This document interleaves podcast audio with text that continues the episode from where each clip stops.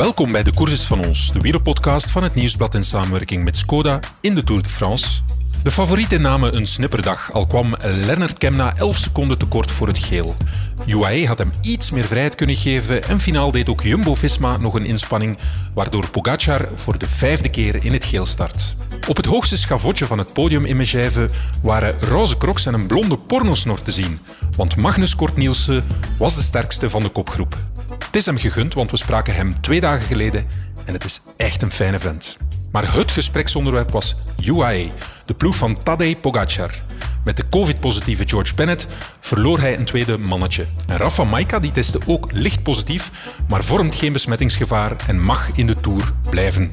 Mark Hirschi die ondervindt alweer de gevolgen van een valpartij en Marc Soler gaf gisteren ook geen te beste indruk. De boot van Captain Poggi kraakt. Maakt hij de komende dagen ook water?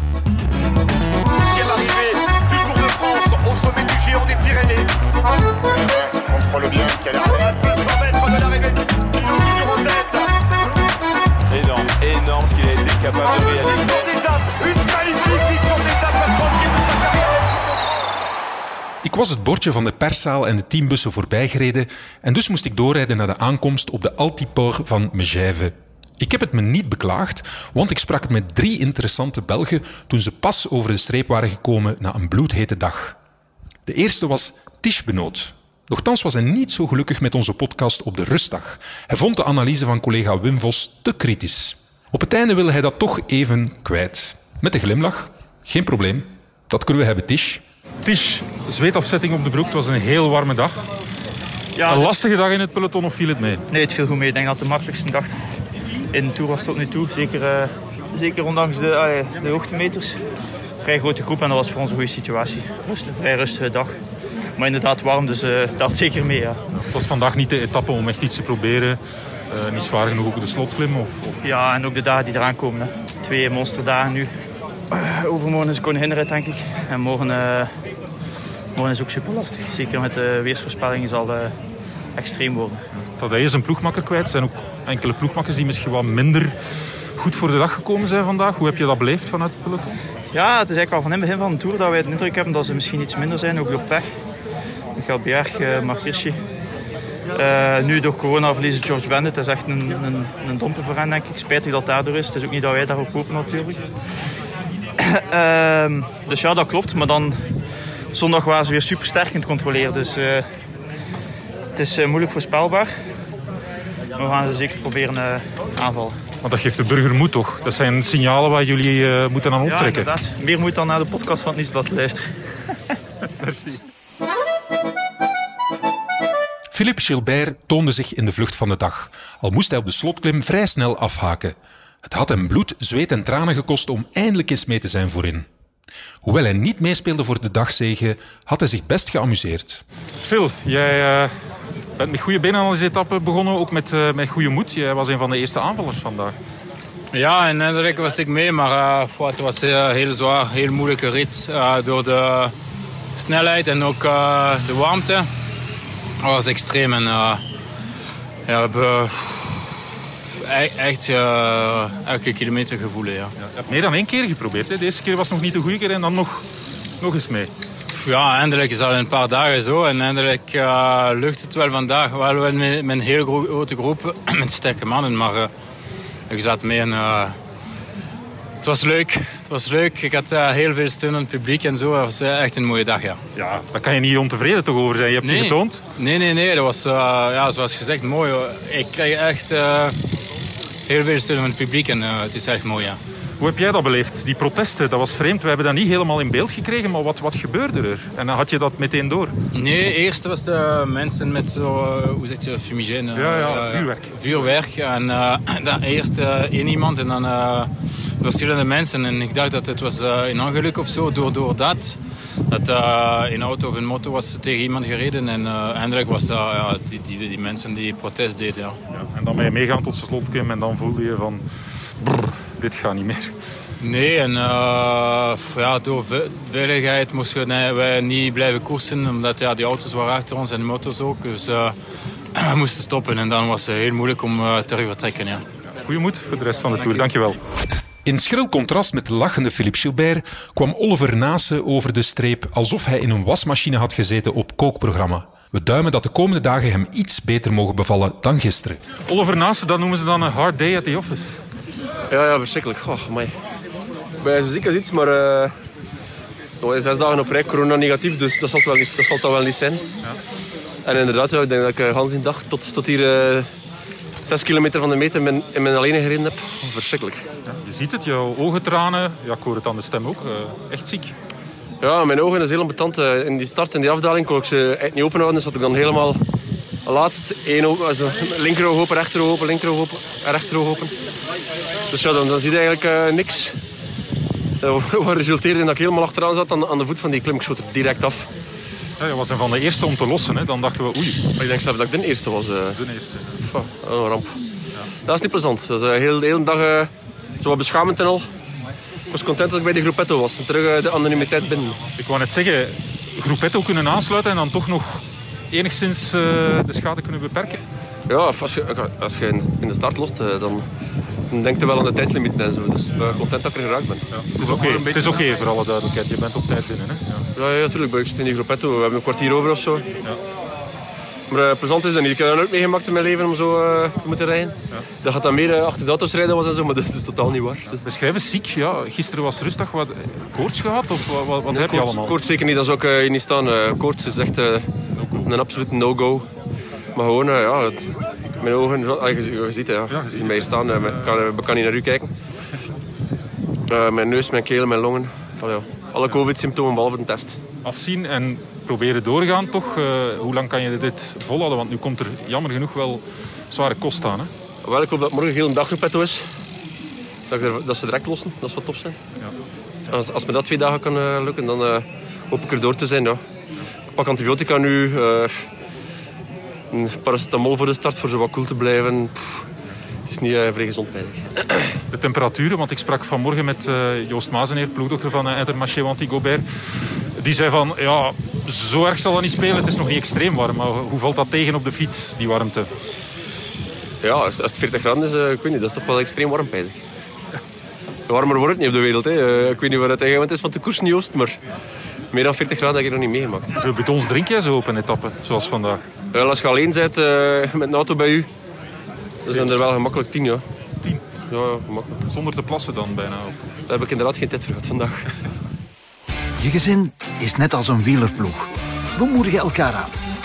En we weten dat we met de tips van onze ploegleider we alle kansen hebben om echte kampioenen te worden. Skoda, supporter van de grootste fietsfamilie. In het gesprek met Oliver Nase verwees ik al naar Joost Mazeneer, ploegdokter van Intermarché Vanti Gobert. Bij de start vroeg ik aan hem wat de impact van de hitte op de renners is en of de warme temperaturen Tadej Pogacar parten kunnen spelen.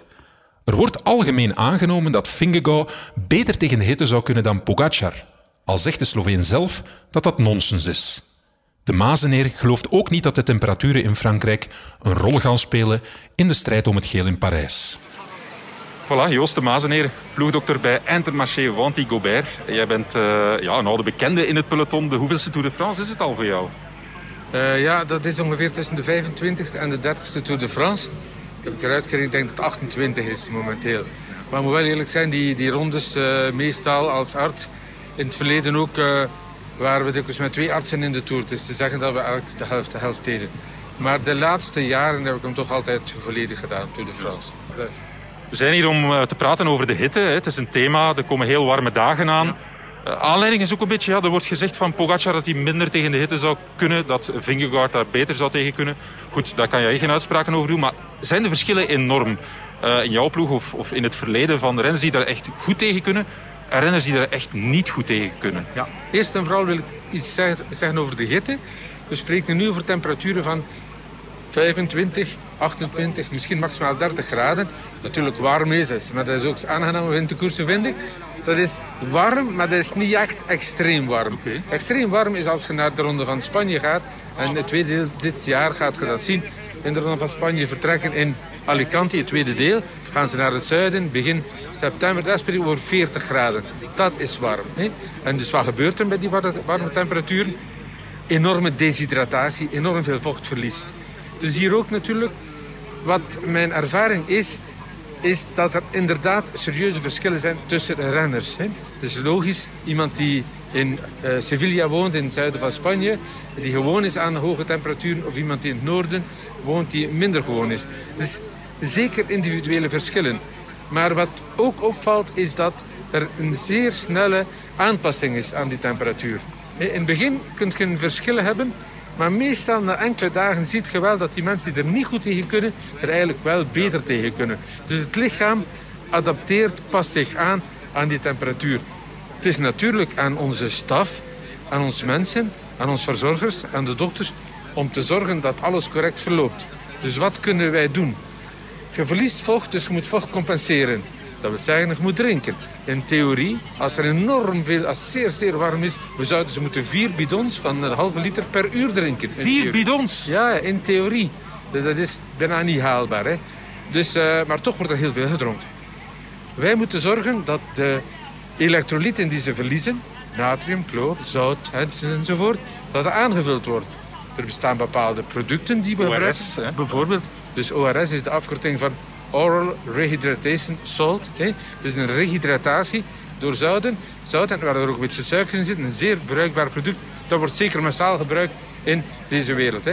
Ze worden ook wat gekoeld. Tegenwoordig ziet je zoveel dat er zo van die kleine zakjes gegeven worden aan de renners. Zo van, zo, zakjes met ijs in? Ja, met ijs in. Hè. Ze, gebruiken zo'n een, een, een dameskous. Een nylonkous, hè? Nylonkous, ja. denk daar zo'n beetje... Uh, Bij de vriendinnen meegenomen in de valies. Mee, mee, van thuis. En, uh, dus dat is natuurlijk, waarom is dat? Omdat je daardoor natuurlijk het lichaam gaat koelen. Ja. En natuurlijk ook een zeer goed effect geeft voor, ja, om, om te recupereren dan. Om, om niet te overgitten, laten we zeggen. Hè.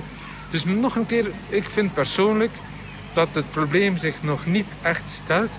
Omdat we nu nog altijd niet met extreme temperaturen zitten. Het zal misschien komen binnen enkele dagen. Maar voorlopig, dat moet gaan. Hè. Dit hier, 25, 28 moet gaan. En als je spreekt over de, uh, de aanpassing, hè, dat het een lichaam zich aanpast, dan denk ik ook... Het is, hier, het is hier niet zo dat we plots in een hitte terechtkomen. Dit gaat geleidelijk aan. Dus ik neem dan aan, stel je voor dat ja. inderdaad Pogacar daar gevoeliger aan is, ja. dat zijn lichaam wel langzaam de tijd krijgt om daaraan aan te passen. Absoluut, absoluut. En, uh, we zitten nu al toch al een week in een vrij aangenaam klimaat. Hè? Dus er is al een zekere aanpassing. Het is al warm geweest.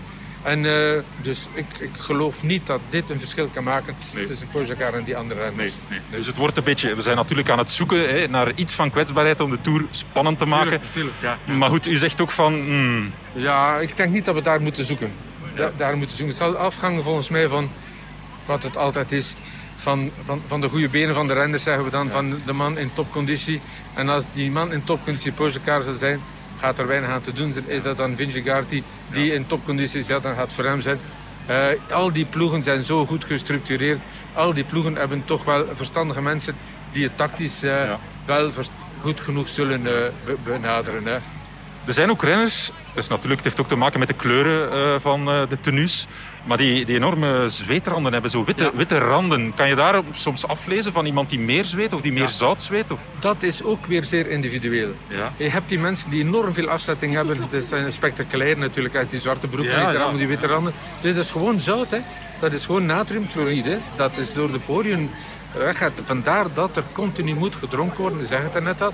Zouttabletten ben ik niet echt een grote voorstander van. Ik heb liever dat het gebeurt door voeding. In voeding zit er ook zout. En natuurlijk door die uh, salts, door de, ja. de, ORS bijvoorbeeld. Hè, dat, dat geeft een veel beter effect. Maar eten is ook belangrijk en dat wordt vergeten. Ah, vertel eens. Hè. Ja, dus uh, ze denken, ja, je verliest vocht, je verliest vocht.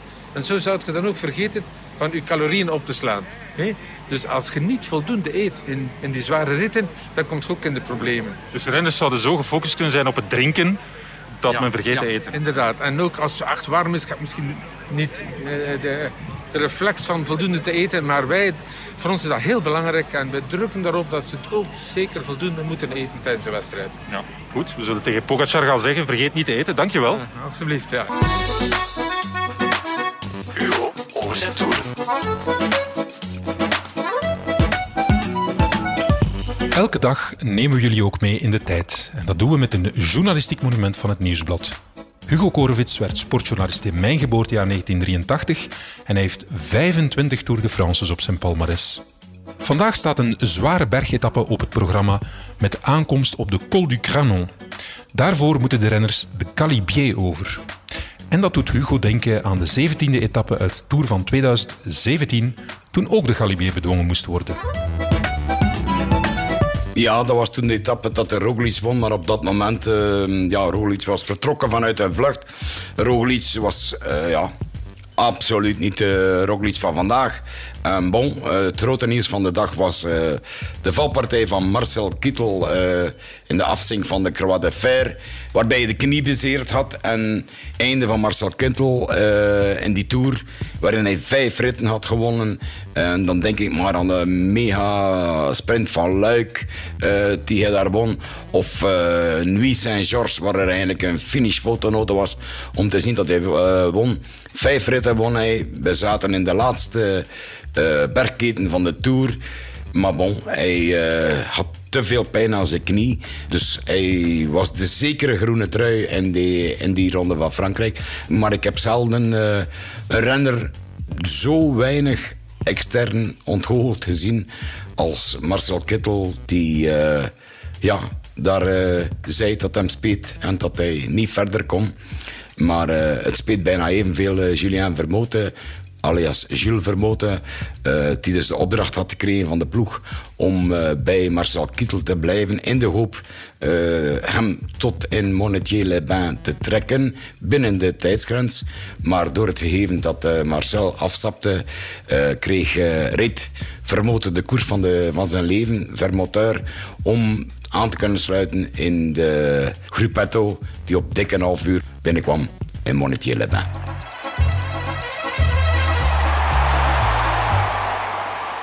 We zijn aan het einde gekomen van deze podcast. We kijken uit naar de eerste echte Alperit. Wordt Pogacar vandaag voor het eerst echt bestookt of zet hij opnieuw de puntjes op de i? Ga op het puntje van jullie stoel zitten en geniet ervan. Morgen zijn we er weer vanaf 7 uur met dank aan Skoda. Tot dan!